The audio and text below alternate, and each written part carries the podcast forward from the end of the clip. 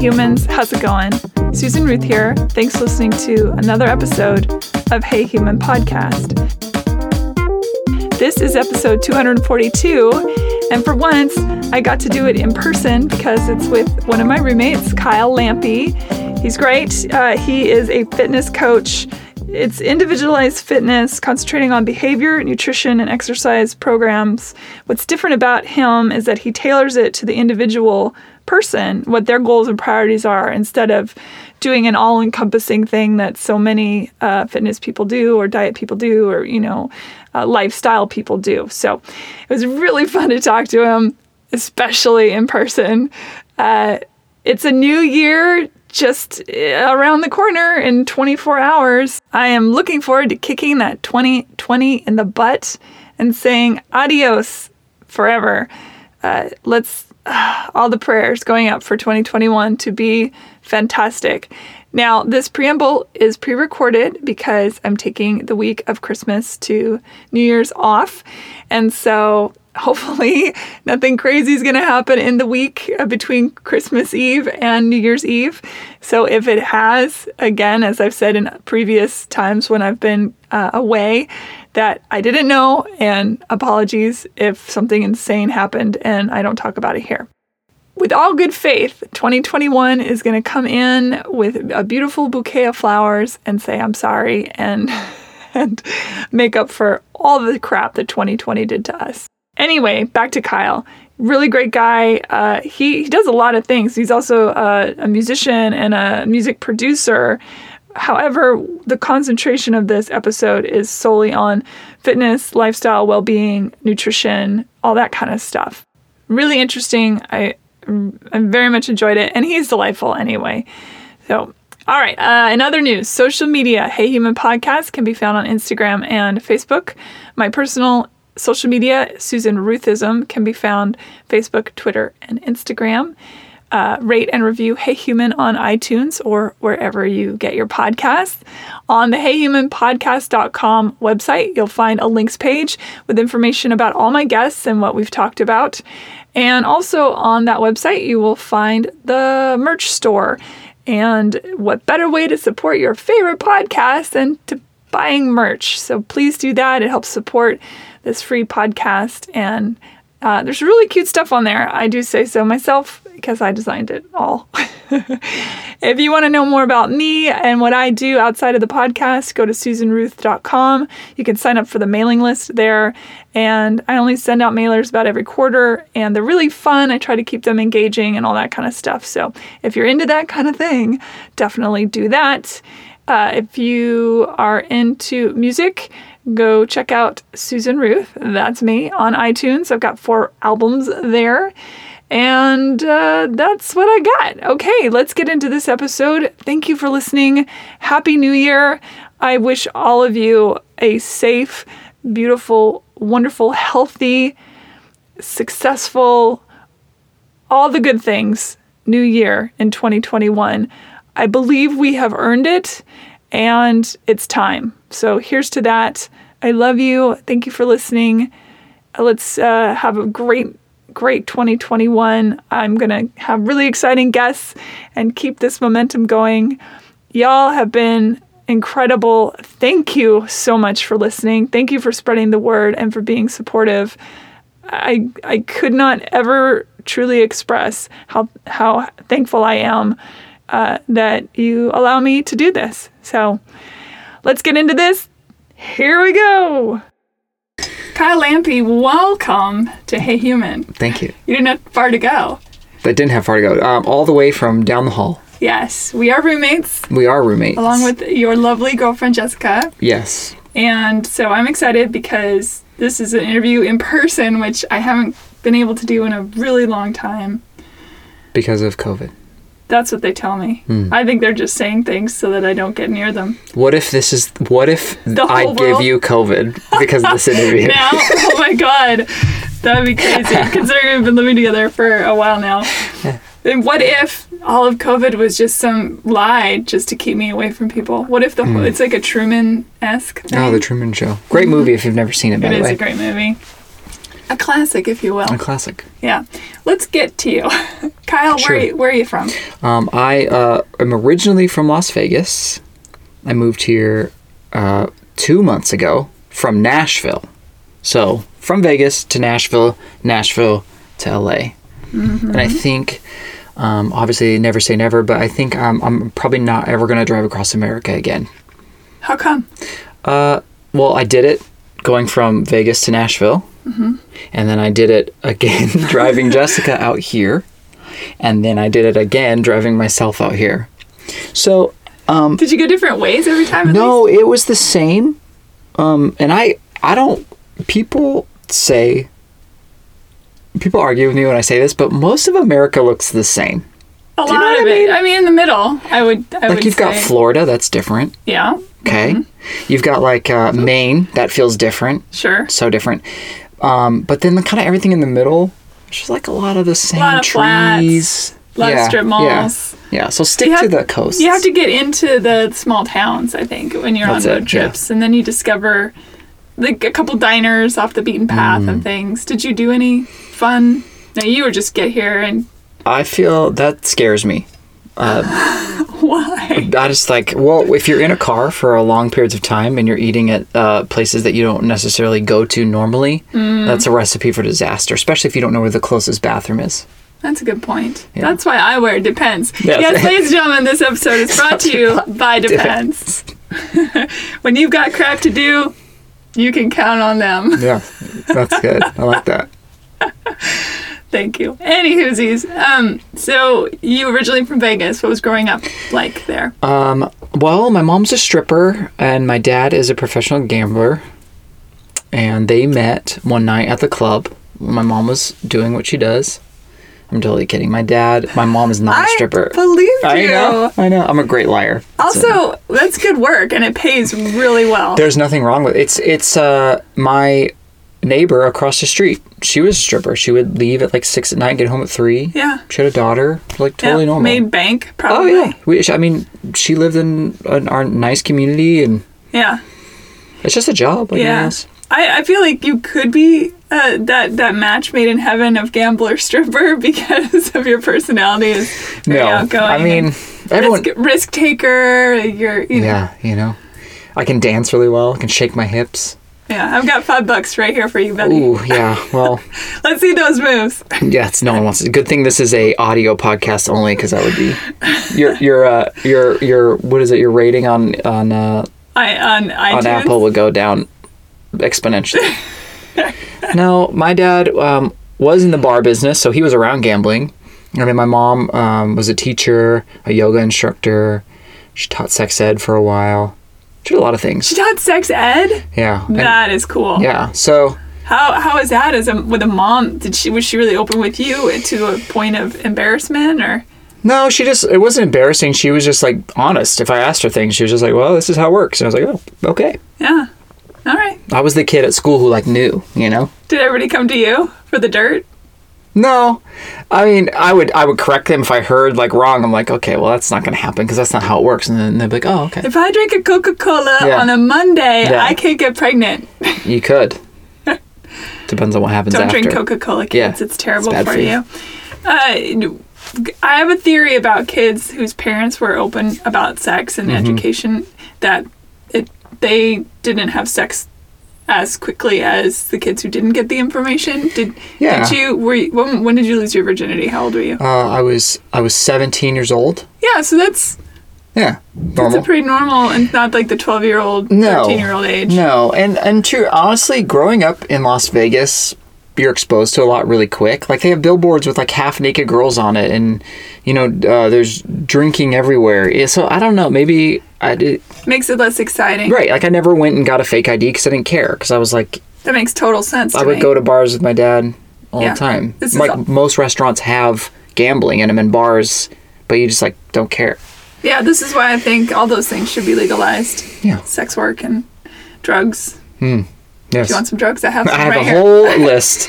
There's a lot in here. Um, well, that's interesting. Was it a fun childhood then? Um, my childhood was... Um, the best childhood anyone's ever had, and I'll fight anyone who says different. Serious? No, it was great. I mean, like, I don't know. It was, I had the perfect balance of getting everything that I could possibly want because my, my parents worked really hard and got very lucky with, like, when I was coming up, my dad was just like crushing it. He had like a bunch of bars and restaurants that were really doing really good. This is back before the, the, uh, the big economy cra- collapse.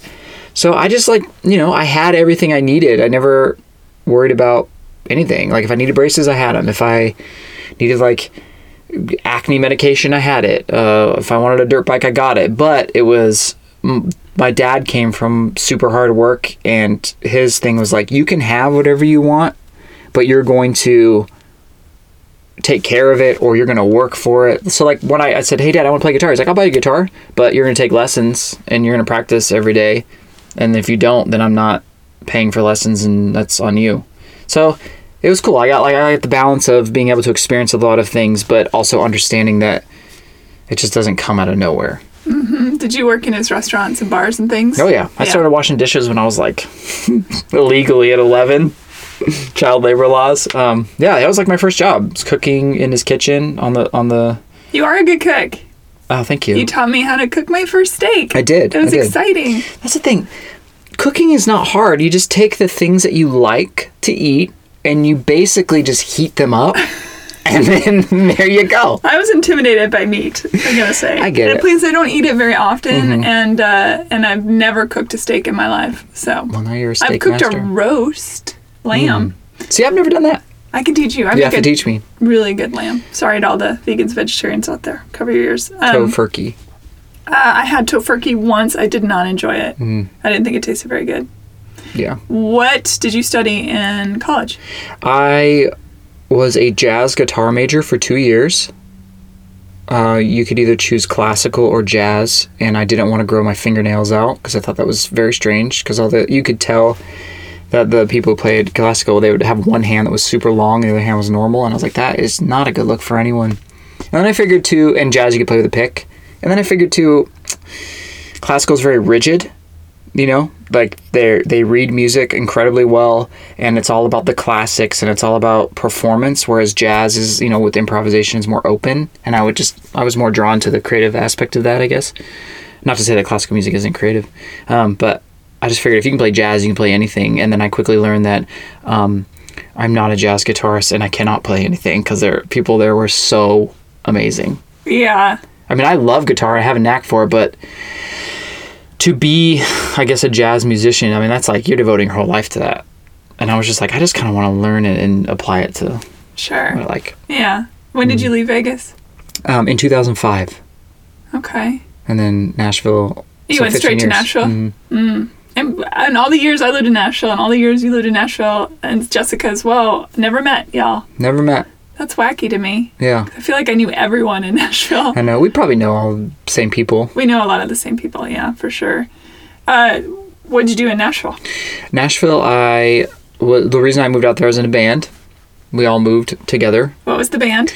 It was called... Well, it's been through a lot. Uh, it was called A Beginner's Mind at first. It was like a uh, rock and um, progressive kind of band. If you're a fan of the Mars Volta or Coheed and Cambria... It's pretty much who we ripped off constantly. And then when we got to Nashville, we realized that no one wants to listen to uh, fifteen-minute songs, and we should probably start making pop music, and we wanted people to come to our shows. So uh, we changed our band name to Enjoy the Zoo, and then we just started making like pop music for like fourteen-year-old girls. How did that go? Great. I mean, that was the most success we had. We got to do some really cool things and play, like, record in some of the coolest studios and open for some really awesome bands. But then ultimately, as most bands do, we realized, mm, you know what? We tried. We did our thing. Let's see what else is out there. Yeah. And that's when I got into um, music production and and fitness. Let's let's jump into the fitness stuff. Let's do it. Yeah. Let's jump head first. What did you study in fitness? Um. So. I never had any formal training in fitness. All well, I, I guess I shouldn't say that. I guess, you know, people go to college for learning the body and how it moves, right? Like like a sports medicine. Yeah, yeah sure. I never did that. I was more music. My um, honestly, I started fitness from shame. Were you a fat child? No. I should say overweight. Is yeah, fat appropriated? Yeah, yeah. I don't I mean, know. Fat's I, a thing. Overweight child? Um, I don't no. even, I don't know what's... What, oh, like like uh, uh, P C wanna, to say? Yeah, well, I just don't want to be insensitive to of course. people that are I mean, bigger than... I don't, not bigger. I don't know. I can't say because I I, uh, I never experienced that. I'm sure maybe that is sensitive for some people, but I was not... I was always... I was very thin. Actually, I was just the opposite. So it was like... I think for... a lot of men, especially, because like how, you know, I grew up looking only at X-Men characters, and they're just like so jacked, but they're like, it's unrealistic, right? So when you're I know, small, when I feel. yeah, I know. No, I, I think that I was thinking about this the other day. I think that's the equivalent of like looking at a Cosmopolitan as a boy, looking at like He-Man and being like, hmm. So uh, I was always like small, and but I'm very athletic, but. I got a swirly once, which was like shut the front door. You know, by the by the senior kids, and that, that stuck with me. And then oh my god, that makes me want to throw up. How I did know. You, what'd you do? Nothing. No, I just mean, thought it was funny. Did, no, what did you do after the fact? Oh well. Um, did you throw up? No, I did not. There was nothing in there. It was just it was just regular toilet water. There wasn't like pee or anything. Good. That would that's like a that's like an that's assault. That's next level. Yeah, that's next level. I think the first is also assault. Yeah, I'm sure, but I. Uh, I did what I did best. I was like, hmm, I'm small. I can't fight back, so I'm just going to go get them in trouble. So I got them kicked off, like, the basketball team, and then everyone hated me because the basketball team was doing so well in, in our private Christian school. Like, who cares, you know? So that stuck with me for a while, that feeling of being helpless. Um, and then I started lifting weights because it was something to do, honestly, for fun. And then I started getting into it, and then I realized... that, uh, I don't know, my dad's probably going to listen to this, but I'm going to tell him this. I've never told him this, but he's, well, he knows, he's like my best friend, he's like my hero. He's, anything I've ever done in life is because of him. Like, he did karate his whole life, so I did karate. He, you know, played sports or like hockey, so I played hockey, all those things. So I came home from when we moved to Nashville, and I came home and I had gained a little bit of weight because it was like our first time. I mean, like, you turn twenty-one in a house of six guys. What are you there's, gonna do? There's some alcohol involved. All you do is drink and yeah. eat fast food. So he was like, man, Kyle, you're gaining a little bit of weight.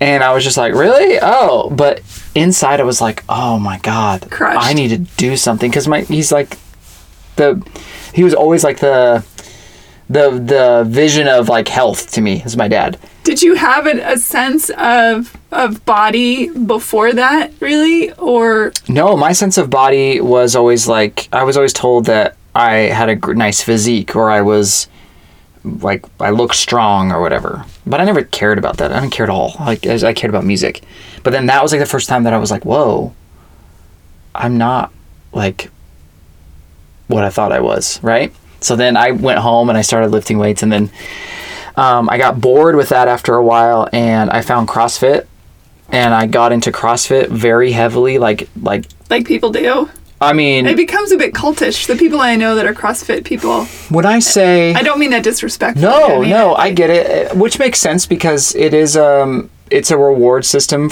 Like, it's... People are doing the same thing together at the same time, and people cheer each other on, and that feels good to be cheered on by your peers that have just done the same thing you're doing, and it hurts the same, and you can talk about how much it hurts, and you grow together and all this stuff. It, it, it's great. Community. The community is great. I just... Um, I got really deep into it to the point where it was like, uh, I felt like how, um, Jehovah's Witness must feel going like door to door and trying to like, I mean, Uber drivers, I would be taking an Uber and like a little old lady would be like, oh, my knees have been hurting or something. And I'm like, have you tried CrossFit? Which I mean, but I mean, anything yeah. can be a religion, right? I, I mean, one hundred percent. Like I, I, I wasn't religious, but that was my religion. Like CrossFit was my religion. And, uh, I got really deep into that. I got into, um, started coaching at our gym. I started trying to get as many CrossFit certifications as possible, trying to learn as much as I could about the CrossFit methodology and climbing up. They have different levels. They have an L one, they have an L two, they have an L three and an L four. Um, as a trainer that you can like learn more and more and more about. And it is very involved. Um, but the guy who owned the gym that I worked at told me about a different kind of program that wasn't necessarily a uh, methodology, more of just like a uh, education, and it's called O P E X. And I got deep into that because I enjoyed, I don't know, just a kind of a light bulb went on, like, you know, how sustainable is the is this type of training that CrossFit is, because it is very um, intense. Right. And you always, when, when, when people talk about CrossFit, what are like the three things you hear about? Like, you're going to hurt yourself. Um, I can't do that. Or those people are crazy. I could never do that. Well, there is a lot of injuries in CrossFit, and I've seen it. And I, you know, I try to turn a blind eye to it, thinking that it's like, oh, that's just what happens when you work out hard. But, um, I kind of realized that no, maybe that's just what happens when you're doing things that you're not ready to do yet. And everybody is different. one hundred percent. My, um, uh, so. That little lady's in there, you know. right, right. Blowing her other knee out. Yeah, right, yeah. No, um, a CrossFit, everyone can do CrossFit. Not everyone should do CrossFit. There you go. It It is for everyone, but not everyone should do it. Yeah, my personal, uh, my friends who I know who do CrossFit, they've all been injured in some way. Usually mm-hmm. it's either a shoulder or a knee. Yes, and that is because, like I said, the fun part about CrossFit is the competition aspect, and people are around you cheering you to do more and push more, and you want to, as a reward system, you want to like continue to get those kudos, so you continue to do more and push more, and you're not actually like listening to your body a lot of times.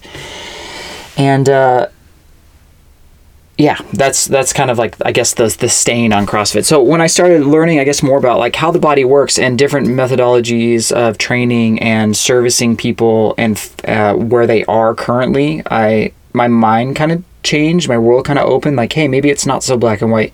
Maybe it's not just about CrossFit. Maybe there's a lot of other things out there that you can really affect with people. And then I started getting more into, you know, um, what else is out there besides just working out? Like, there's other things that are important. That I really love how O P E X portrays um, the overall picture of health and sustainability. Is this O P E X? O P E X, yeah. yeah. Um, the the founder actually won the first like CrossFit game, so he comes from a CrossFit background, so he understands it. Um, it's it's just it's basically a all encompassing um, life thing. So. It's it's it talks about sleep. It talks about stress management. It talks about getting enough sunshine. It talks about hydration and, and food hygiene and, and practices around digesting food and working out. It's not just the workout, which um, a lot of people, I feel, um, the workout is the end all be all, right? Like, I mean, how many times? I mean, you work out. How many times have you said to yourself, "You're like, ah, oh, I need to work out today"? Many. Right. And that's that's most people's feeling, and then and that's great to be able to work out, but that's not the only thing you do, right? So it's more whole body, whole life merging together. Absolutely, because it, it's a fitness and longevity is a puzzle piece, and if you don't have all the pieces together, your puzzle's not complete, right? Um, I hear you talking about uh, sunshine, for example, and sleep. Mm-hmm. Then you believe that those are very important things. People ask me all the time, like, what should I be working on? And I tell them there's basically like three things in your life. You've got sleep, you've got what you eat, and you've got like how you move. And I, and I always tell people this, if you never stepped foot in a gym ever again or ever lifted a weight, but your sleep was immaculate and you were eating incredible foods, you could live a very long life. You may not be as strong as you are, like want to be. You may have some aches and pains. You may not be able to do certain things. But as far as um, not being in a casket early, uh, you would be on the right path. Whereas um, focusing just on the workout and, you know, pushing your body past certain limits and not being able to recover with sleep and not fueling your body correctly um, has a lot. does a lot more damage than focusing on recovery. And that was a big eye-opener for me because I was always um, in the school of thought that more is more, right? When it comes to working out, like how hard can you push? How beat up can you feel? You know, like you, I didn't get a good workout unless like I was laying on the floor dying, you know? And that, and you know what? That's not anyone's fault. Like I feel like the hardest part of being a fitness coach is having to deprogram everyone's thought of what it takes to be a, in fitness or to look good, quote unquote, because it's just a lot of junk science and incredible marketing. That it's like, it's not, it's no one's fault that they go, oh, well, um, I can just, I can just do this template program for like eight week, eight week, eight week abs.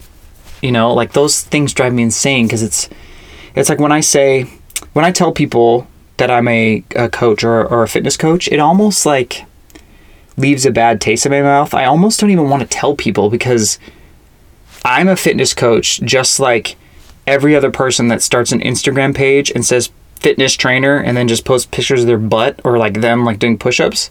Like that's so annoying to me. It doesn't mean that what they're doing isn't helpful and it isn't valid, but it's like, great, now I have to go delete my Instagram. Right. Like, delete, delete, delete. Like, put it this way. Okay.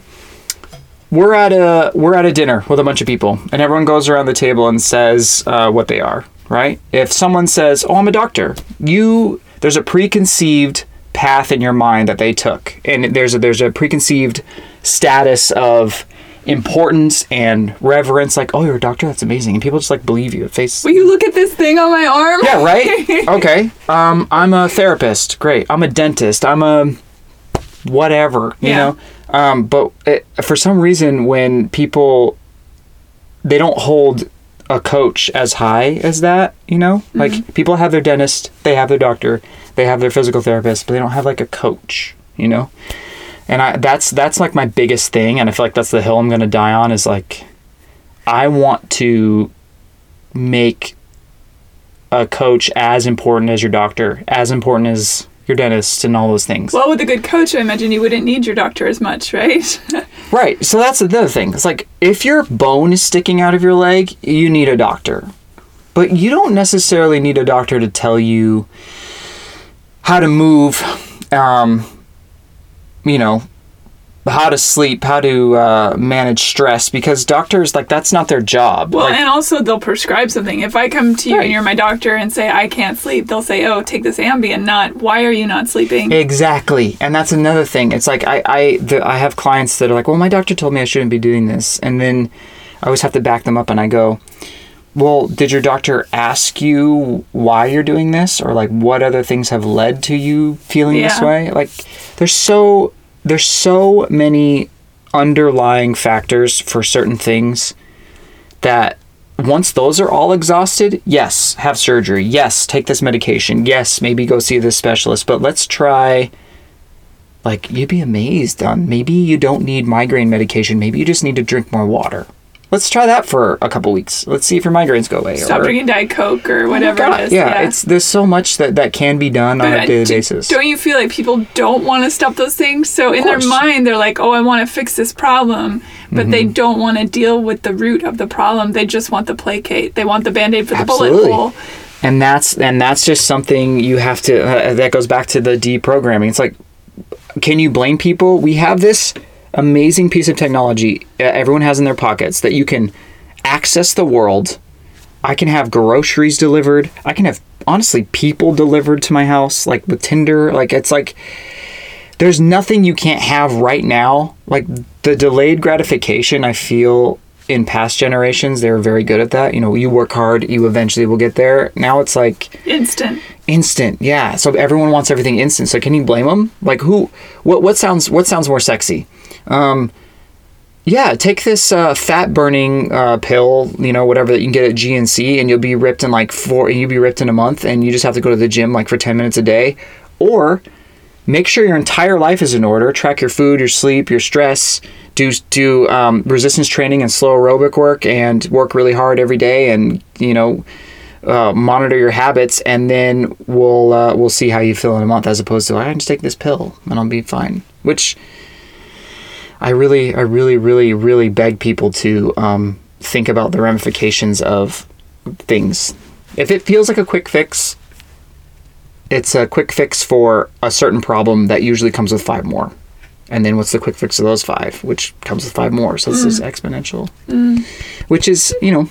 What's the biggest habit you find that you have to help clients break? Bad habit, I should say, and create new habit. Hmm. Um, so that's, that's interesting because it, it that's the the methodology that I I tried in my approach is um, really finding out what makes that person tick and what their why is in life. So with that, different habits kind of pop themselves out. Like, for instance, um, here's an avatar, uh, a person that is very task oriented and works a lot and doesn't know how to shut the computer off and can't not answer that email and can't doesn't have a very good work-life balance. Their habit usually is uh, stress management and sleep, because they will sacrifice their sleep and be super stressed out because they've got these tasks that need to be done. Whereas another person uh, might be super low stress and has a great work-life balance, but just doesn't drink water all day, you know? So it's it's it's very specific to the person, but I would have to say Um, I would have to say sleep is probably the biggest one. Mm. Because if you look, think about this. We used to live in caves, yeah? Um, caves are completely dark and they're cold. That's just fact. That's just like in our D N A. I don't know if people believe in like like things being left over from generations, but I mean, it's in there. That's what, who we are. And we live in a society now where when the moon is out, there's also these mini moons everywhere. Street lights, car lights, your phone, your computer. Like in our in our room, honestly, like if we shut the lights off in our room, it might as well be daytime. I can look and see Jessica's face and we can have a conversation. Like I so I wear a sleep mask because it has to be dark for, for you to sleep. Um, My friend Ellen swears by her sleep mask. It's incredible. So you have this gland in your brain called the pineal gland, which looks like a acorn, they say, um, strangely enough, um, that that's what is very sensitive to light, like your retina. Um, any light, even with your eyes closed in a in a, in a dark room or a, a perceivably dark room, even if you, like say you had your phone on a nightstand and it turned on, you can perceive that through your eye. That's how sensitive your eyes are, which is great because that's how we see things. But that that confuses that gland to to make melatonin, you know? So the darker it is, the more you're going to produce of that, the better and deeper you're going to sleep. Whereas if you're like looking at a screen at night, like your brain is going, hey, it's dark in here, but I can't tell if you want me to start making this chemical that makes you sleepy or not because we're seeing light. So can you give us like a a signal that you're ready to go to sleep? You know, so that's, I feel like sleep is, is, is a big thing because of technology and the way society is now. Yeah. Yeah. Sleep, I think, is a rare commodity for many. Which is crazy because it is it is the most important thing that you can do in your life. And a lot of people are shocked by that. You know what? This blew my mind. So here we go. Do it. Here we go. Bring it on, baby. Baby.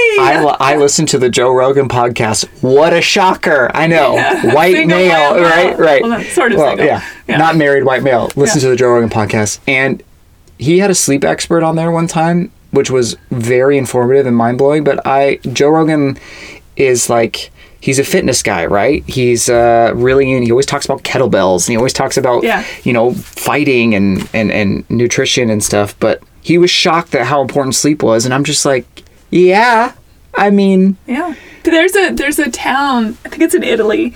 There's a genetic, there's this whole town that suffers this genetic hiccup. It's a very small town, obviously. Mm-hmm. And they don't sleep. And they're dying off because yeah. it will kill you. Um, I mean, that's and that's one thing that sometimes I have to have serious con- based on again based on the the client and what I think they can or cannot handle. Sometimes you have to get super frank with people, and I just sell. I just tell them like, hey, if you're if you, it's fine. If you don't want to prioritize sleep, that's fine. Just know that you're gonna die earlier than you want to.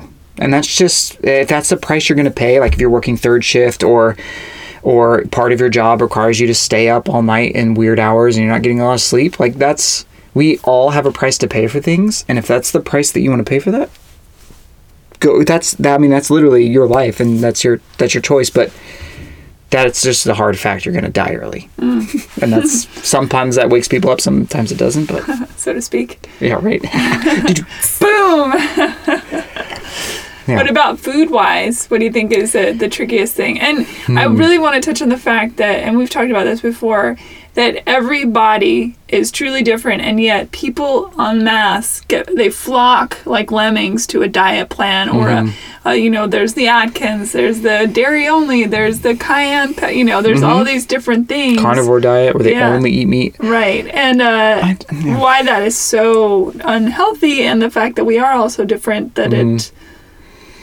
Yeah, that's... I've, so sleep is a big one. Food is a big one, too. But for a different reason. Food, there is so much worth, self-worth, and emotion attached to food because of, again, the society we live in and marketing and seeing magazines and, like, you know, Kate Hudson eats this way, you should too. Or you want to look like Brad Pitt from Fight Club? Well, here's his workout and diet regimen, you know? Um, I only use that term because, um, I mean, honestly, like every male client I have, that's like the beacon of is Brad Pitt in Fight Club, which I don't disagree with. I mean, he looked great, but... He's also a very specific body type. Mm-hmm. He's five foot seven. He's, although right. I'm sure they say that he's taller, but he's, I don't think he's that tall, which it's easier to get fitter when you're shorter, isn't it? I've heard that before. That's I mean, wrong. Again, yeah, see, that's, that's what I'm saying. There's so much misinformation out there.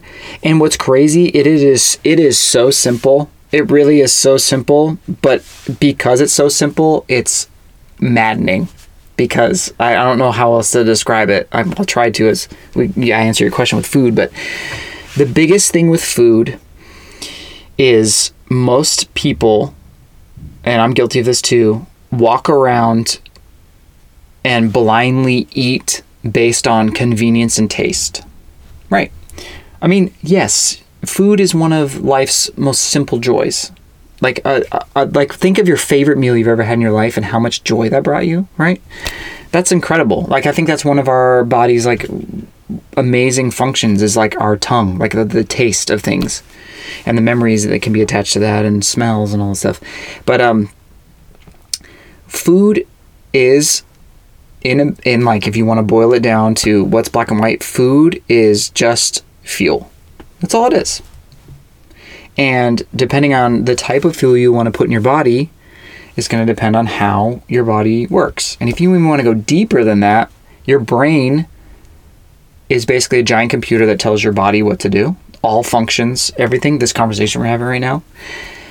Food is just basically information for your brain. You're feeding your brain every time you eat. And if you're not feeding your brain well, how do you expect your brain to tell... you know, your heart to keep beating well and to let's start digestion now, or let's move this muscle. So I think people just, we've lost a connection to food that I think maybe a lot of older generations and, you know, ancestors had a connection to, you know?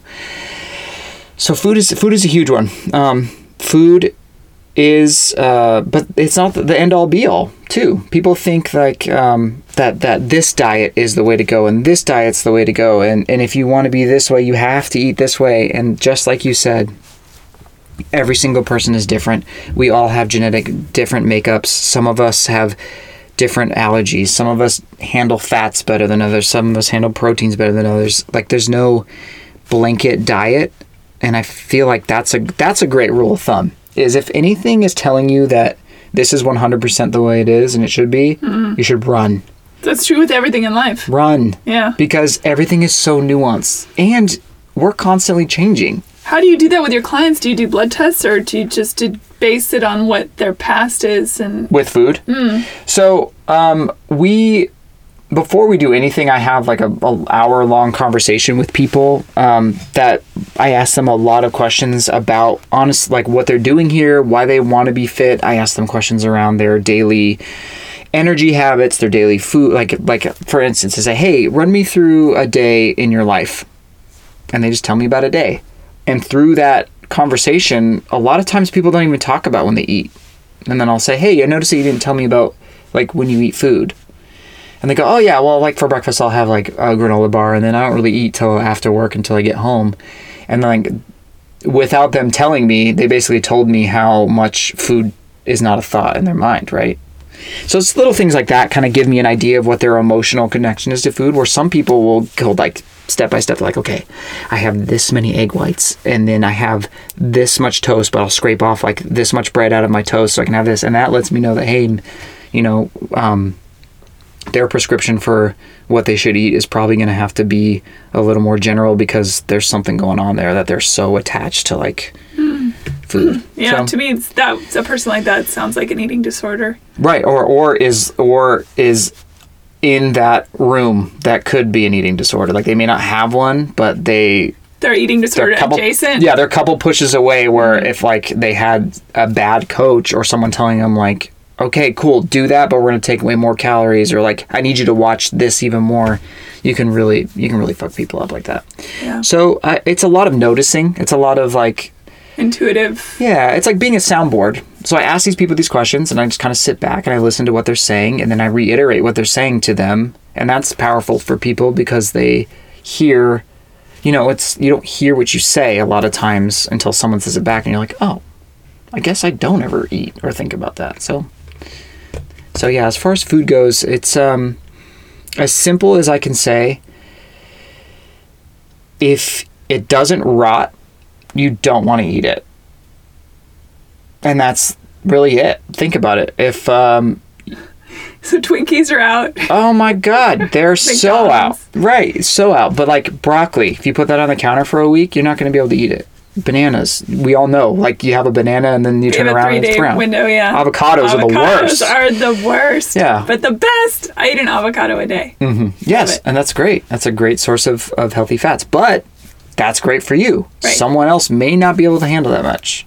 I mean, everyone's like I, I said, may not be able to handle that yeah. much. I have no idea, having never had food assess. Right. Yeah. But within that, when I say it's super easy, so that's what I mean. Like, that's a blanket, super easy statement. If it doesn't rot, you don't want to eat it. How did that change your relationship with food? Because you are a food prepper. The refrigerator is filled with mm-hmm. uh, many a Tupperware, a Tupperware mm-hmm. with all sorts of foods, yes. from starches through proteins and all that, and vegetables. Mm-hmm. Uh, when you go to eat, do you still have that joy of of taking in all that, or to you is it fuel, or is it both? Or so food to me, like it, it started out, it's been a journey, and it's and it's a that's my goal as a coach, is to kind of teach people this kind of same journey, basically to make people autonomous in their fitness and in their life, like where they don't need me anymore. So I want them to think of food like I think of it. The reason why I prep it is because I found out that I know myself, that if I don't have food readily available when I'm hungry, I will go and get the most convenient thing, like most people do. So I like to prepare for myself, knowing myself. So I'll just, I'll cook a bunch of different sources of protein and put it in a, in a Tupperware. I'll get a bunch of vegetables. I'll get some healthy carbohydrates. And then with those, I can like mix and match meals. Um, I look at food um, through, I guess through... Um, being a fitness professional and and understanding what food is for. When I think of food, I think of it just like I said before, it's fuel for my brain. So the joy I get out of eating food is knowing that, wow, what I'm giving myself right now, I'm going to be so ready for the day. Like, I'm going to be so creative. I'm, my mind's going to be on fire. I'm going to have all these ideas. I'm going to have all this energy to go move my body. I'm going to have all this energy to walk my dog and be there for my girlfriend when she wants to talk about things. And So so that's what food is to me. That's where the joy is. The joy obviously is taste, but it's more about the function now. Mm-hmm. And that's um, kind of like what I want people to eventually get, that relationship. And I know it frustrates you when you hear people say, oh, I ate this, I'm so terrible. Or right. That, you know, oh, I broke my this or that. Mm-hmm. Talk about that for a second. Because I think a lot of people do that, that guilt associated mm-hmm. with having a cheat day, quote unquote. You, I don't think you even like that word, right? I don't. Yeah. Right, because because there's that the word cheating. It lets me think that you're like there's a morality to it, like you're you're doing something that you shouldn't be doing, but the other things that you were doing are what you should be doing. So you're you're a good little boy for for eating well, and then on the weekends you could be bad. Like, or or is it is it just, you know? How about you enjoy life, you know? Uh, do everything you possibly can do to be the healthiest, most mentally acute, kind person And then if you want to have a cookie, have a freaking cookie, but don't eat the whole jar of cookies. Shit. Yeah, right? And you know what? And if you do, and if you do, tomorrow's another day. If you do, the next minute's another minute. You every second is a second to make a new decision. And and you don't have to beat yourself up. You're not a bad person because you you you like fell off the wagon per se. It's all just about being conscious. Okay, we did that. I am now aware of what I need to do next. And to be honest, the more connected you get with how your body feels after you eat certain things, the less you want to eat the things that make you not feel as mentally acute and happy. I mean, I think that is so on the nose because people have a tough time being in their bodies, period. Mm-hmm. And food is a very grounding substance. Yeah. And it is interesting, you know, the things that we take in that make us feel heavy or sloth-like or yeah. guilty or all this stuff. And it, it almost forces us into our bodies. And if we don't have a good relationship with that, then then the brain starts wiring out. For sure. Yeah. Like, think of someone who... It's like the perfect recipe for disaster. Think of someone who doesn't necessarily have the greatest self-esteem for whatever reason. They were, you know, raised in an abusive household or told they were nothing. And, you know, that turns to food as comfort. But that comfort food also makes their brain work at like half capacity mm. and makes them feel worse. And then so what do they do? They eat more of that food. It's like it, it's honestly like an abusive relationship. Yeah, absolutely. I, I read one when I was in college. I read an article that said that people who subscribe to the Cosmos and the not not Carl Sagan's Cosmos, but Cosmos, yeah. the, mm-hmm. the fashion, um, and things like Us Magazine and like all that stuff, that they actually their self-esteem is much lower, and that if they can stop reading those types of magazines, that their self-esteem will go up. And I thought, well, I subscribed to about a billion of those. I'm a college girl. Yeah. I'm going to see what happens. Mm-hmm. So I quit all these different magazines, and I'll be damned. Within about a couple months, I stopped thinking so much about why I don't look like that supermodel or mm. that famous person or the, you know, it really, what we take in mm-hmm. really affects us. It matters. Oh, yeah. I would say uh, the male version of that would be like Ma- uh, Men's Health. Yeah, Men's Health and or like Maxim. Muscle. Yeah, Maxim, yeah, Maxim, yeah, for sure. They do that, but that's there you go. That's the junk science and the incredible marketing. It's they a huge know your industry. Pain points. Yeah. They know how to touch you. Like, want a bigger chest? And every guy wants to have a big chest for some reason. As you know? Do many women. Right. I guess our, I guess it's made up of different things. Uh, guys want more muscle. I guess yeah. women, women want more fat yeah. on their chest. Yeah.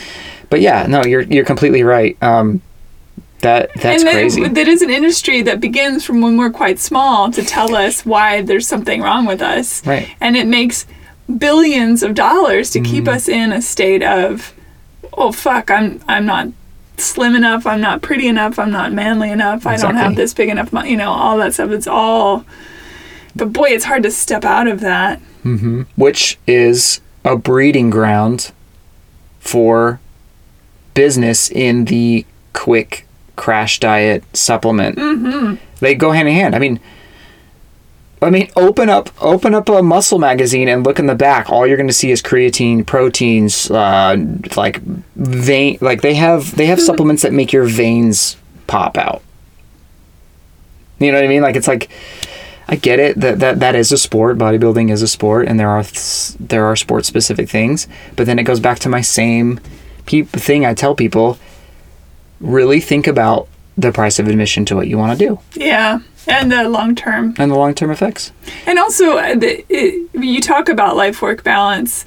It's difficult to maintain this uh, perfection and not have it steal away all your other moments. Mm-hmm. Well, that's and that's a big thing um, with energy. That's another one of the...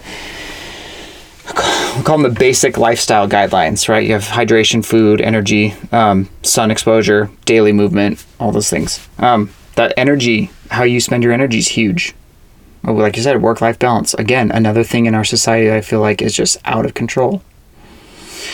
Um, and we don't get enough sunlight, period. No. I mean, there's a lot of people that I know that are vitamin D deficient mm-hmm. that are taking supplement for that. Mm-hmm. Which in this day and age with COVID... vitamin D is like the number one thing you should be concerned with because it is directly correlated to your immune health. So I was like, okay, we have a pandemic that's killing people. We have to have strong immune systems. Let's stay inside and not get sunshine, which I get. We have to stay away from people. I just think it's strange that you can get outside and stay away from people, though. Yeah, I know. But it's it's like wear a mask, stay away from people, don't touch people. Great. Wash your hands. Fantastic. Where are the talks about stre- how to strengthen your immune system? How come no one's talking about that? Uh, which I think is crazy. Actually, I don't know who the gym is, and I wish I did know who it was. I would give them the biggest shout out ever because they are the only... They put a billboard up here in L A. I don't know who the gym is. God, I wish I could remember, but it said, boost your immune system. Ask us how. I was like, thank you, someone, please. Like, let's talk about, you know, it, it's kind of the whole, we just had this earlier in our discussion about the, the kind of the doctor mentality. What's the source, not the fix? Mm-hmm. What's the source? Yeah, I took that to heart when you talked about that when we first met.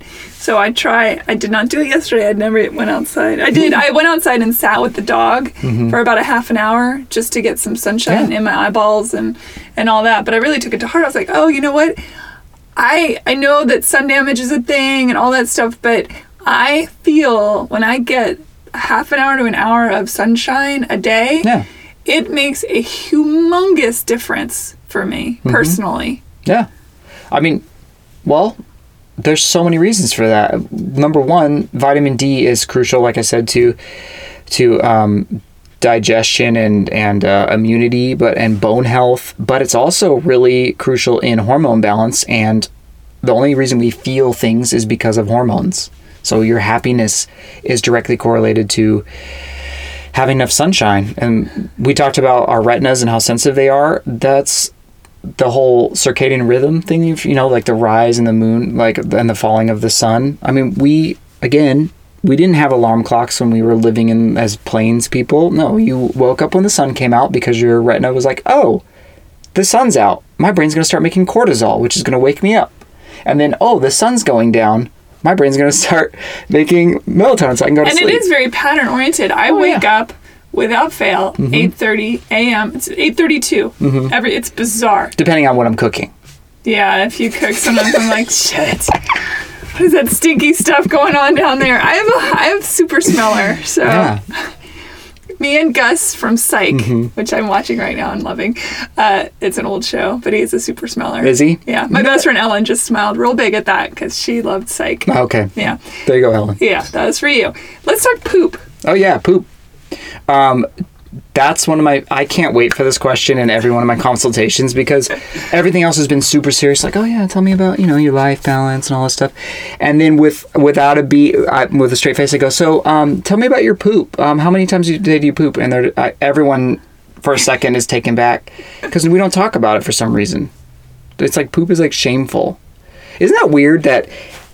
No matter... So are periods, right? Right. And I would talk about that, too, with my female clients because that... one hundred percent affects your training and your how you're going to absorb food and your mood and yeah. all that stuff. I'm sorry, I'm just slapping next yeah, to the microphone. People are like, what the hell is that? Um, but yeah, poop is the... Your poop and your pee, but mostly your poop. Your poop is like the most... Like the most incredible free source to give you an idea of what's going on inside your body. If you're stressed, your poop is going to be different. If you're not drinking enough water, your poop is going to be different. If you're not absorbing enough food, you're absorbing your food well, your poop's going to be different. So it's interesting. So yeah, people listening, next time you poop, look at it.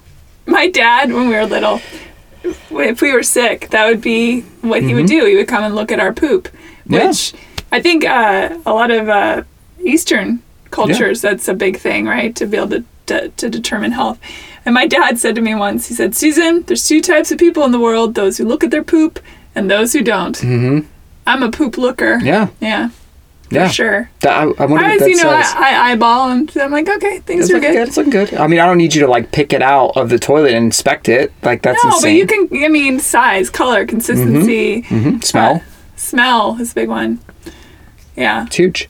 So poop is Although very... Although sometimes vitamins can really...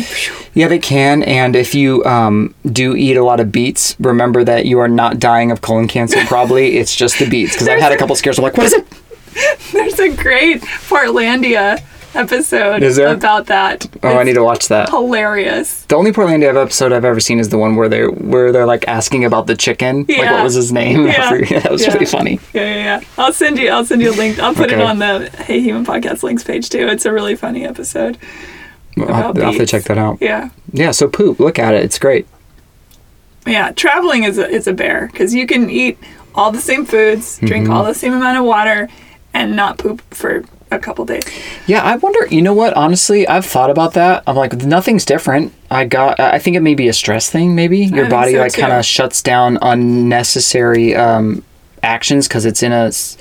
a state of stress. And I wonder how deep that goes into, people are going to think I'm like some paleontologist or something, but I wonder how deep that goes into when we were um, hunters and gatherers and, and, and constantly moving, you know, like, hey, we got to be on the move. And yeah, if you stop to squat, something... You get killed. Yeah, something could kill Same you. Tiger. Yeah, absolutely. I, I mean, know. that's not a that's not a crazy yeah. theory. I used to think it was solely dehydration, but then I was like, no, when I travel, I drink a ton, ton of water. water yeah. So it's not bad. No, same. Yeah. I shut down too. Well, that's but that's what's so cool about our bodies is that we're so it's we're so resilient. Like think about, I mean, we all we've all heard or know that old person who is like smoked their whole life, has like their drink like a fish, and they're George Burns, baby, well into their nineties, and they look like they're great. Or you have like like my biological father. Died when he was thirty-three from, from throat cancer. He drank and he smoked. thirty-three I'm three years older than him. I can't imagine being dead right now. Like, that's crazy. I mean, I, can anyone really imagine? I yeah. mean, I do a lot. Yeah. You being dead, I mean. Yeah. Ah, yes, yes. If I go missing, um, should I give out our address? No. This is where my body is. Yeah. It's, it's, yeah. Our bodies are so resilient. So, so it, our body... our only function is to, hey, we got to keep this person alive.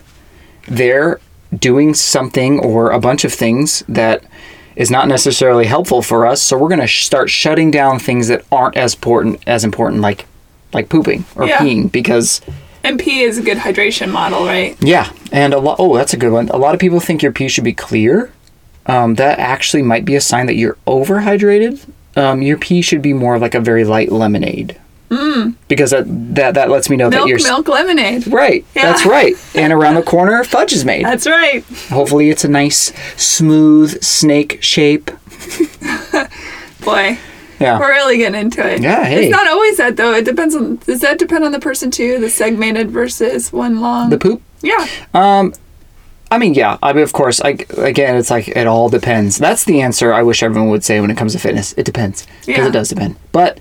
for the most part, if you are uh, chewing your food enough and absorbing the nutrients and staying as hydrated as you need to and uh, low stress, your poop should be a smooth snake. Not, it doesn't have to be connected, but it should be smooth yeah. instead of like cracks. Or or rabbits, rabbit pellets. Rabbit, yeah, rabbit pellets is not good. Um, or water. Yeah. Yeah. Water's never good. I feel like for women, though, uh, depending on the, where they are in their cycle, huge when yeah. it comes to poop, mm-hmm. well, you know, all bets are off because yep. it could be anything. I mean, your body is like shedding itself. Yeah, things get pretty wackadoodle. You guys are like spiders. Is that what they call them, black widows? Women are black widows. Wait, wait. Yeah. Yeah. Men are like spiders? How so? No, you. Oh, we're like, like spiders. Shed your... Shedding or yeah. snakes or... Yeah. Sure, sure. I'll take all that. Yeah. Um, I really quickly... Did you say your... So, wait, your biological dad is not your... Oh, no. Did yeah. I know that? I don't know. I don't... No. So, my biological father... I mean, he was never in my life because he was an alcoholic. So, my mom...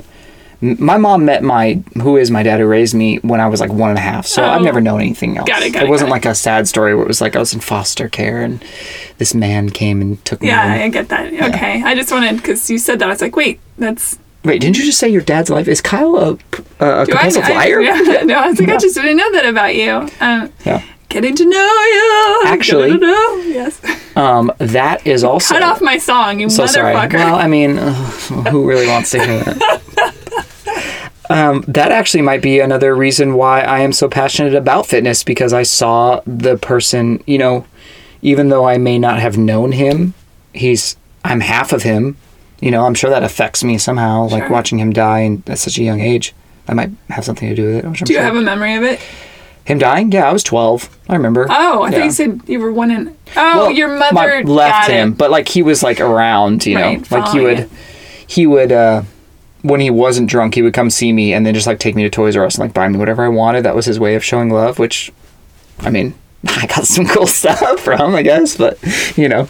Yeah. Yeah, that's yeah. always interesting. Yeah. Uh, we don't get to choose our parents. No. Except for I, my belief system, we do, but we do that oh. long before we come into this world. Interesting. Because I'm a woo hippie girl I like that, that believes in reincarnation. But moving on. Moving on. Um, let's talk women let's for a do second. It. What's Love them. Um, I know. What's, what's some uh, good... I feel like... Uh, I feel like women get lumped in mm-hmm. in fitness to just go do your aerobics, lift some light weights. I know. Don't work out during your period because eat, you know, eat extra iron during your period, blah, mm-hmm. blah, blah. So let's, let's, let's put a finer point on it. Sure. Um, women are men, pretty much. And men are women, pretty much. Like, we are really close because we are the same species. I mean, we have different bone structure and different hormones, but, like, why should, because I have a penis, why should I be, like, deadlifting and doing all these, like, super um, absolute strength-gaining movements, and why should a woman, just because she doesn't have a penis, walk on a treadmill? That, that doesn't make any sense to me. It's like, we're both human. We both basically have the same functions. Yes, we have, like, different things that make us different, but, like, we should all be um, trying to be as resilient as we possibly can and healthy as we possibly can. And there's no reason why um, a woman shouldn't be strong. And I know that, again, that goes back to what we're, what we're, you guys are sold at a young age. Like, women are supposed to be quiet and frail and slender and and something to behold and look at. And no one wants to look at a woman who's strong and who can, you know, like, lift a bunch of weight. I honestly, and Jessica is probably going to kill me for this. I love you so much. Um, but I'm going to say it anyways. Probably going to regret this, but she is very athletic and her whole life. She's, she's strong. That girl. And her whole, but just because she's short. She's short and compact and strong. She's very strong. But her whole life, people have asked her if she's a gymnast. And she used to take offense to that back when she was young because when she was young, the, the hot girls were the skinny ones. And she always wanted to not... She didn't want to be con, um, compared to a gymnast. And when she told me that, I was like, that's insane. Because to me, I think seeing a woman who is strong and confident in her body and um, is experiencing her body... through um, movement, I think there's nothing sexier than that. I think gymnasts, I mean, I think gymnasts have some of the best looking physiques in the world. I really do. Um, maybe that, I mean, I always I always go to d- disaster uh, situations, but like if I'm, if I'm going to try to survive, I want to survive with someone that can also lift themselves up a wall so I don't have to constantly be like lifting them up. Like I got to do stuff too, you know? Yeah, yeah. I think that's great. I think... There, I think there is no, it's no secret that um, women suffer from osteoporosis more than men do because... They're not using weights and right, things. Yeah. Exactly. And that's one of the biggest benefits of weight training is is that resilience of de- strengthening your bone density. Mm-hmm. I think it's crazy. I think everyone should, I think everyone should lift weights. I feel so much better when I am in... because uh, I'll I'll slough off the gym mm-hmm. or whatever, but when I am weight training, I, it does. It makes me feel like, ooh, I'm so in my body. Right, you can feel everything. Yeah, and and I love that. Yeah, and it, it's it's it's um I feel like it's human nature to we need challenges. I think if people don't challenge themselves, that's when they go crazy, and I think we're seeing that a lot with this pandemic and having to be at home and not um. having it's a different type of challenge, right? But physical, I'm talking about physical challenges. I feel like humans, we have a daily energy requirement. And I feel like if you don't spend that energy, it balls up inside of you. And I feel like that's where a lot of, I feel it. I get cranky. If I don't go to the gym stuff. Like when we were moving out here, I was there was days when I wasn't going to the gym, and I was not exactly the funnest person to be around. By the end, by the time we got here, Jessica was like, "Man, you are like, like a hair trigger." And I was like, "I know. I just I need to move." I mean, Einstein, Tesla, they had their greatest ideas on their walks. They would walk in silence, and ideas would come to them. And there's no secret that our brains are activated by movement. That's what makes us incredible. Humans are so inventive, but I feel like we have to move to be inventive. And put your phone down. I gotta say, when I go on my walks, the different experience I have, I during this pandemic, this is mm-hmm. one thing I have learned is to uh, to try and ignore the phone because it's just that doom scrolling mm-hmm. feeling. Oh my God. And uh, stepping away from that and going out and, and doing stuff without that distraction, it changes everything. It really, again, it puts you in your body. Mm-hmm. You're feeling stuff. You're seeing colors. You're seeing patterns. Your mind you know, goes. Yeah. It's... I mean, I'm yeah. sure I'm preaching to the choir here, but I'm a big fan no. of, of leaving the phone behind when you... do that stuff. We're supposed to be bored. Yeah. That's how. That's where ideas come from. Mm. If you're if you're scrolling, you're never bored because there's something to look at. That's right. And it also is creating a false sort of um, addiction, yeah. weird cocaine response. I've had to put um, my. I have a problem with that. I have to put a time limit on my social media for my phone. You can do that in your settings. Like, I've set one hour a day for social media. And once um, that hour goes away, they shut down. And I just can't do it. Interesting. I didn't know you had that ability. Yeah. You teach me so much about phones. Yeah, no, it's it's it's awesome. And you can set whatever you want. And it can be just certain apps. There's other apps. But I've just done all social media. Like, Kyle taught me that you can make your phone talk to you when it's dying or it needs to be. Mm-hmm. That was fun. I Yes, I learned that from social media. Yeah, okay.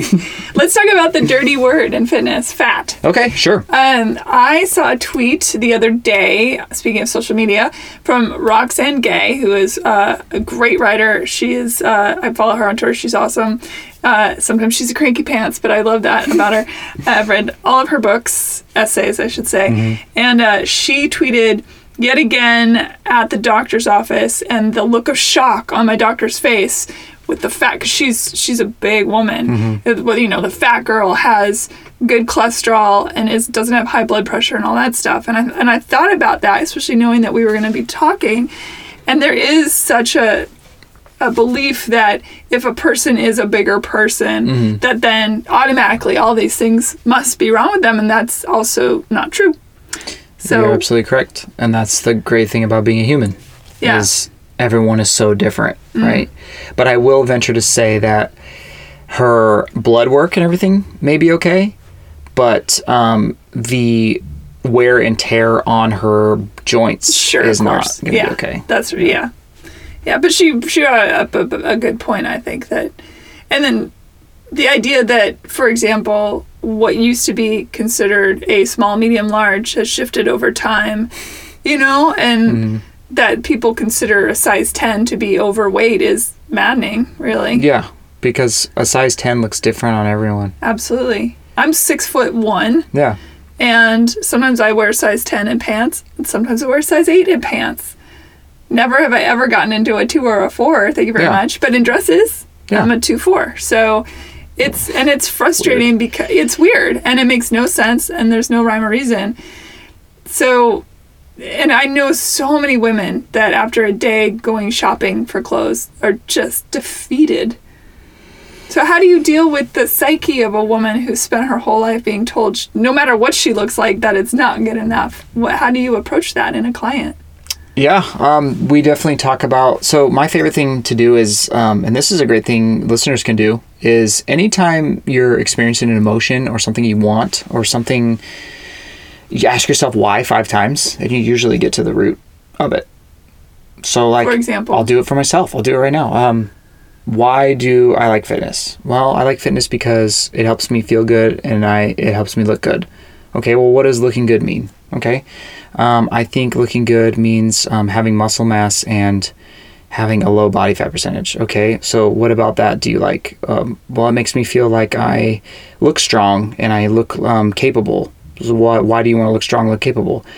Well, because I feel um, as a man, you have to uh, be able to protect the ones you love and and um, be resilient. Well, why do you think that? Well, because I know what it's like to feel weak and helpless and the beta. Okay, well, there you go. You know, it's like you can get so deep with asking yourself why over and over again. And a lot of people never ask themselves why or stop before it gets painful. Mm-hmm. And so what I do is I ask them why. Like a lot of females come to me with a certain number, like a number they used to be in high school per se, or a certain, they want to they want to get down to be able to fit in their wedding dress again or whatever. And I ask them, I ask them why. And then it usually comes back to a time in their life when they were the most happy. And I said, oh, so it's not a number you're looking for. It's a feeling you're looking for. It could be any number. You just want to be healthy and happy. And then when, when we set that intention, it's amazing how different their mindset is towards food and lifting weights. Again, a big thing for females is they think like if they think if they do one bench press, they're going to lose their boobs and be super bulky, you know, like, like, hey, you're, it's going to take you hundreds of thousands of reps for you to even get close to looking like a man. I promise you. And I can also guarantee you that you're definitely not eating enough to look like a man, and you don't even have the chemical makeup to even get that bulky without some assistance from drugs. So you have nothing to worry about. Mm-hmm. And when, when we set that intention from the number, like I said, to a feeling or um, really understanding why they want that, it's it's amazing how it opens up to like, oh, don't they? Well, okay, I don't care about the scale then. I don't care about the number anymore. So how often with your clients when they come to you, let's say I'm a new client, I come to you, I say, Kyle, help me. Mm-hmm. Here, I'm going to pay you a, a monthly fee and you're going to now be my guy. Mm-hmm. What will what will I get for that Month? experience? For that experience? Yeah. Um, well, so you're going to get, number one, honestly, to boil it down and not to cheapen it, it you get a relationship. Um, I think your a relationship with your coach is the most important thing, because in that relationship, they understand those things that make you tick, right? And I know how to weave through the things to get, like the goal is always in line, and everything that we need to move around that you, I know you can move around to get to that goal is, is through that relationship. But what I would say to someone like you in that, in that um, month is you get behavior, nutrition, and exercise that is tailored specifically to your priorities in life, what you want out of life, how you currently move and function, and um, where you want to go with all of that. And, and, you know, like, for example, here's a good example. If you want to make it to the CrossFit Games on E S P N, your workout and your eating regimen and your recovery med- regimen is going to look a lot different than a lady who just likes to hike on the weekends with her dog and wants to just feel good in her own skin. It's completely different. Yeah. So, and that's kind of where the magic of the coaching comes in, is, is, is constantly, as you change, the prescriptions change, the workouts change, as you get stronger, as you grow, as you, you know, um, different times of the month, you're going to need different types of calories. You're going to need all that. So you get a, it's almost like I'm in your pocket. Beep. Just like telling you, okay, that's what we're doing next. Yeah, and yeah. You use apps to help them with exercise programs and things like that. Right, yeah, it's all done through an app called True Coach, which um, are every like you wake up and it's like, hey, here's your thing for the day. And usually I start with a behavior, like say we're working on sleep. Like, hey, tell me how you slept. And then you say, if I didn't, uh, you say, oh, I slept great. And I'll comment back and be like, great. Or if you say, oh, I slept like crap, I was kind of tossing and turning. Um, I'll ask you why, and then you'll probably say, uh, I had water before bed, so I had to go pee. And I'm like, okay, so for tomorrow, let's stop drinking liquids two hours before bed, see how that goes. And then after your behavior piece will be, maybe we're working on some nutrition thing, maybe, and then, then your workout, like, hey, this is what you're going to do for the day. And you can do this distance. So yeah, because I've seen you do Zooms and things like that, and you do all sorts of what communication, all sorts of Most ways. Of my clients are remote because I got them all in Nashville. Sure. So I still have them here. I only have... I only have a couple here that are like in-person person. Mm-hmm. Yeah, they can all be done. Mm-hmm. What if I'm a person that comes to you and says, Kyle, I really want to get in shape. I don't sleep great. I am a move, move, move. I'm a C E O and I'm I'm constantly mm-hmm. going. I don't want, that's never going to change. That's just who I am. Mm-hmm. Are you able to accommodate to something? I mean, they're yeah. not Yeah. Yeah. I would just ask them, okay, well, number one, there's so many things. What does in shape mean to you? Because mm-hmm. that's different for everyone. Sure. Then I would ask you why. Why? Of course, we've just did that. And then I would ask you, okay, what is the most time you can have to dedicate to this per week? And then it's my job to figure out how I can maximize the time you've given me to push you towards your goals. But I'm not going to lie to you. I'm going to say, hey, okay, if you can give me two days a week where you can um, concentrate on moving your body and you have a goal of um, having abs by summer to go to Cabo with your boys, well, you're not going to have abs, but you will be in a better place and on the path to that because this is the only time you're giving me and this is the only time mm-hmm. you can contribute to it. Um, I'm just like... That's another hill I'll die on. I will never lie to someone about, like, I've, there's been plenty of times where people go, hey, I want to learn, like, Olympic lifting, right? And I'll just have to tell them, hey, you can't do a, a, a body-weighted squat correctly, so there's no way I'm going to load you with a barbell and tell you to do a movement that people are chosen as children to do their whole lives to possibly get into the Olympics. So those kind of things. Like, sometimes you have to get real with people, but... Not in a mean way. It's just education. Again, sure. It's not their fault. They don't know. Yeah. How can people find you? Um, I am currently working on my website, um, but I'm on Instagram, social media, at uh, Lampi, L A M, like like Mary. Mary or any other M word you can think of, P I, so like lamp with an I at the end of it, fitness. And if you don't know how to spell fitness, we have a lot more to talk about.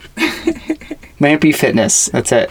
And then I, I post daily, like, little fun little snips and reminders of health stuff that you can do without a coach that you can work on. So it's kind of like free um, education, I guess, into yeah. what makes fitness.